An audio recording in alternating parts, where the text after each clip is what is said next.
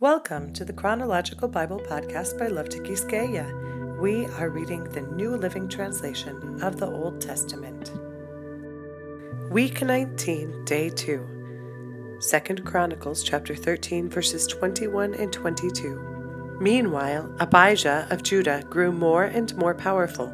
He married 14 wives and had 22 sons and 16 daughters. The rest of the events of Abijah's reign, including his words and deeds, are recorded in the commentary of Iddo, the prophet. 2 Chronicles chapter 14 verse 1.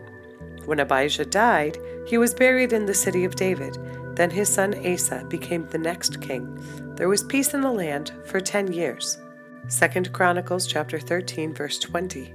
So Jeroboam of Israel never regained his power during Abijah's lifetime, and finally the Lord struck him down and he died. 1 Kings chapter 14 verses 19 and 20. The rest of the events in Jeroboam's reign, including all his wars and how he ruled, are recorded in the book of the history of the kings of Israel. Jeroboam reigned in Israel 22 years. When Jeroboam died, his son Nadab became the next king. 1 Kings chapter 15 verses 25 through 31. Nadab, son of Jeroboam, began to rule over Israel in the second year of King Asa's reign in Judah. He reigned in Israel 2 years, but he did what was evil in the Lord's sight and followed the example of his father, continuing the sins that Jeroboam had led Israel to commit. Then Baasha, son of Ahijah, from the tribe of Issachar, plotted against Nadab and assassinated him while he and the Israelite army were laying siege to the Philistine town of Gibbethon. Baasha killed Nadab in the third year of King Asa's reign in Judah, and he became the next king of Israel. He immediately slaughtered all the descendants of King Jeroboam, so that not one of the royal family was left, just as the Lord had promised concerning Jeroboam by the prophet Ahijah from Shiloh. This was done because Jeroboam had provoked the anger of the Lord, the God of Israel, by the sins he had committed and the sins he had led Israel to commit. The rest of the events in Nadab's reign and everything he did are recorded in the book of the history of the kings of Israel. 2 Chronicles chapter 14 verses 2 through 15. Asa did what was pleasing and good in the sight of the Lord his God. He removed the foreign altars and the pagan shrines. He smashed the sacred pillars and cut down the Asherah poles. He commanded the people of Judah to seek the Lord, the God of their ancestors, and to obey his law and his commands. Asa also removed the pagan shrines, as well as the incense altars, from every one of Judah's towns. So Asa's kingdom enjoyed a period of peace. During those peaceful years, he was able to build up the fortified towns throughout Judah. No one tried to make war against him at this time, for the Lord was giving him rest from his enemies. Asa told the people of Judah, Let us build towns and fortify them with walls, towers, gates, and bars. The land is still ours because we sought the Lord our God, and he has given us peace on every side. So they went ahead with these projects and brought them to completion. King Asa had an army of 300,000 warriors from the tribe of Judah, armed with large shields and spears. He also had an army of 280,000 warriors from the tribe of Benjamin, armed with small shields and bows. Both armies were composed of well trained fighting men. Once, an Ethiopian named Zerah attacked Judah with an army of one million men and 300 chariots. They advanced to the town of Mareshah so Asa deployed his armies for battle in the valley north of Mareshah. Then Asa cried out to the Lord his God, O Lord, no one but you can help the powerless against the mighty. Help us, O Lord our God, for we trust in you alone. It is in your name that we have come against this vast horde. O Lord, you are our God. Do not let mere men prevail against you. So the Lord defeated the Ethiopians in the presence of Asa and the army of Judah, and the enemy fled. Asa and his army pursued them as far as Gerar, and so many Ethiopians fell that they were unable to rally. They were destroyed by the Lord and his army, and the army of Judah carried off a vast amount of plunder. While they were at Gerar, they attacked all the towns in that area, and terror from the Lord came upon the people there. As a result, a vast amount of plunder was taken from these towns too.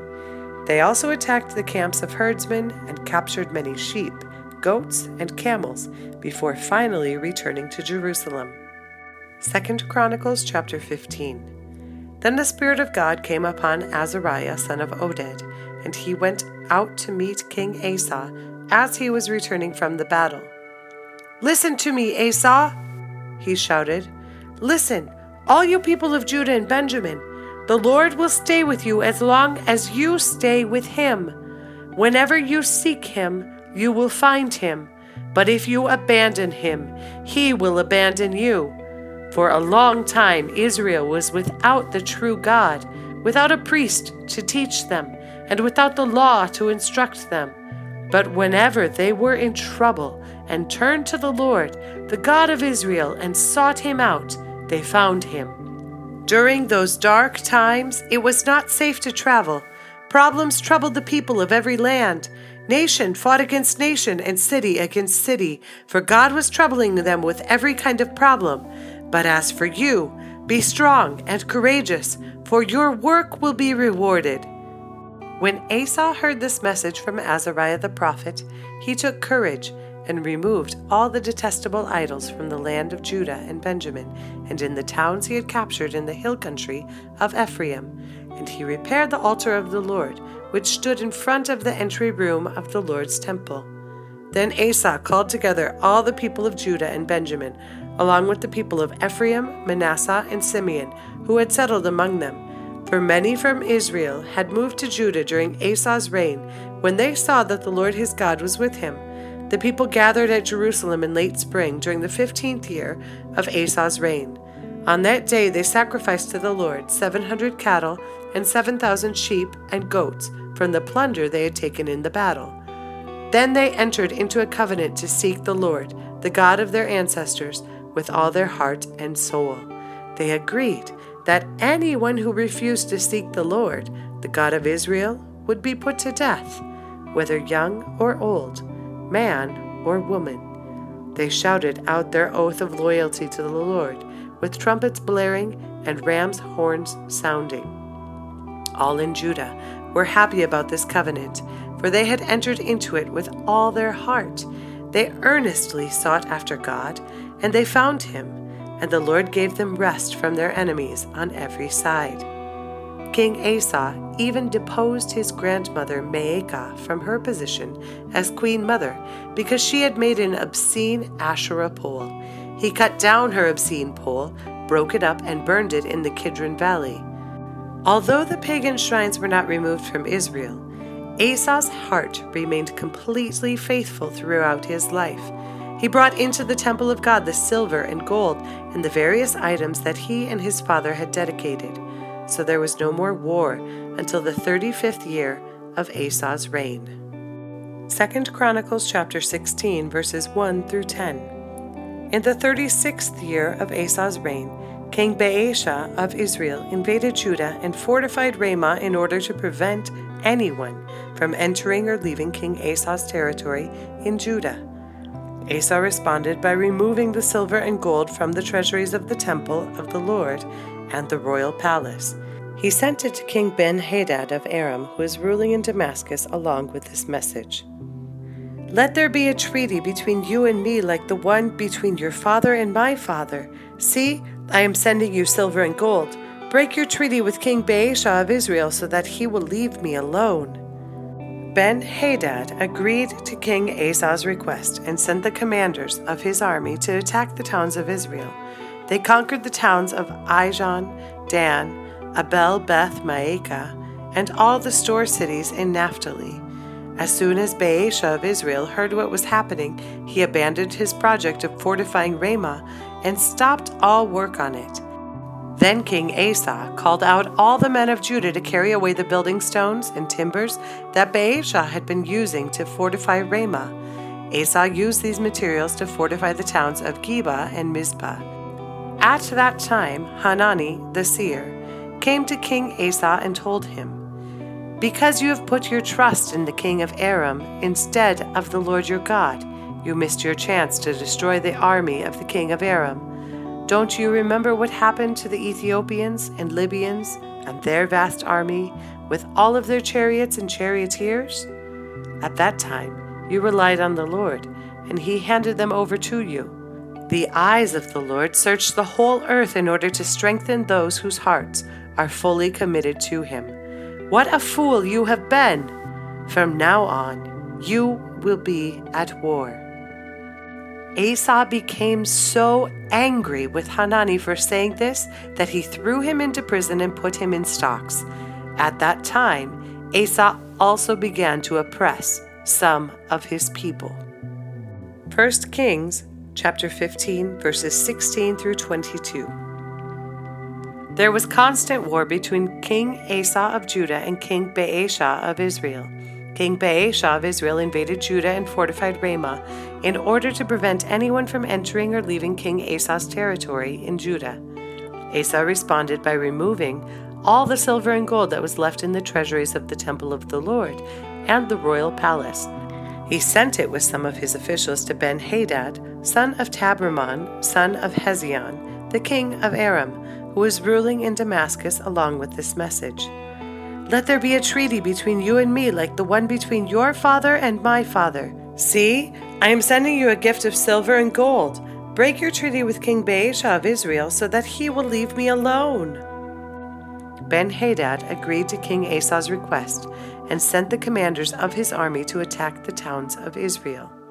They conquered the towns of Ijon, Dan, Abel Beth Maacah, and all Kinnereth, and all the land of Naphtali. As soon as Baasha of Israel heard what was happening, he abandoned his project of fortifying Ramah and withdrew to Tirzah. Then King Asa sent an order throughout Judah, requiring that everyone, without exception, help to carry away the building stones and timbers that Baasha had been using to fortify Ramah. Asa used these materials to fortify the town of Geba in Benjamin and the town of Mizpah. 1 Kings chapter 15 verses 32 through 34. There was constant war between King Asa of Judah and King Baasha of Israel. Baasha, son of Ahijah, began to rule over all Israel in the third year of King Asa's reign in Judah.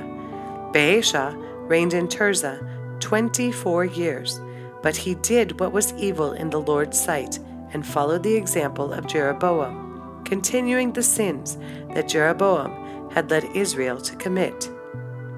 1 Kings chapter 16 verses 1 through 14. This message from the Lord was delivered to King Baasha by the prophet Jehu, son of Hanani. I lifted you out of the dust to make you ruler of my people Israel, but you have followed the evil example of Jeroboam. You have provoked my anger by causing my people Israel to sin. So now I will destroy you and your family, just as I destroyed the descendants of Jeroboam, son of Nebat. The members of Baasha's family who die in the city will be eaten by dogs, and those who die in the field will be eaten by vultures.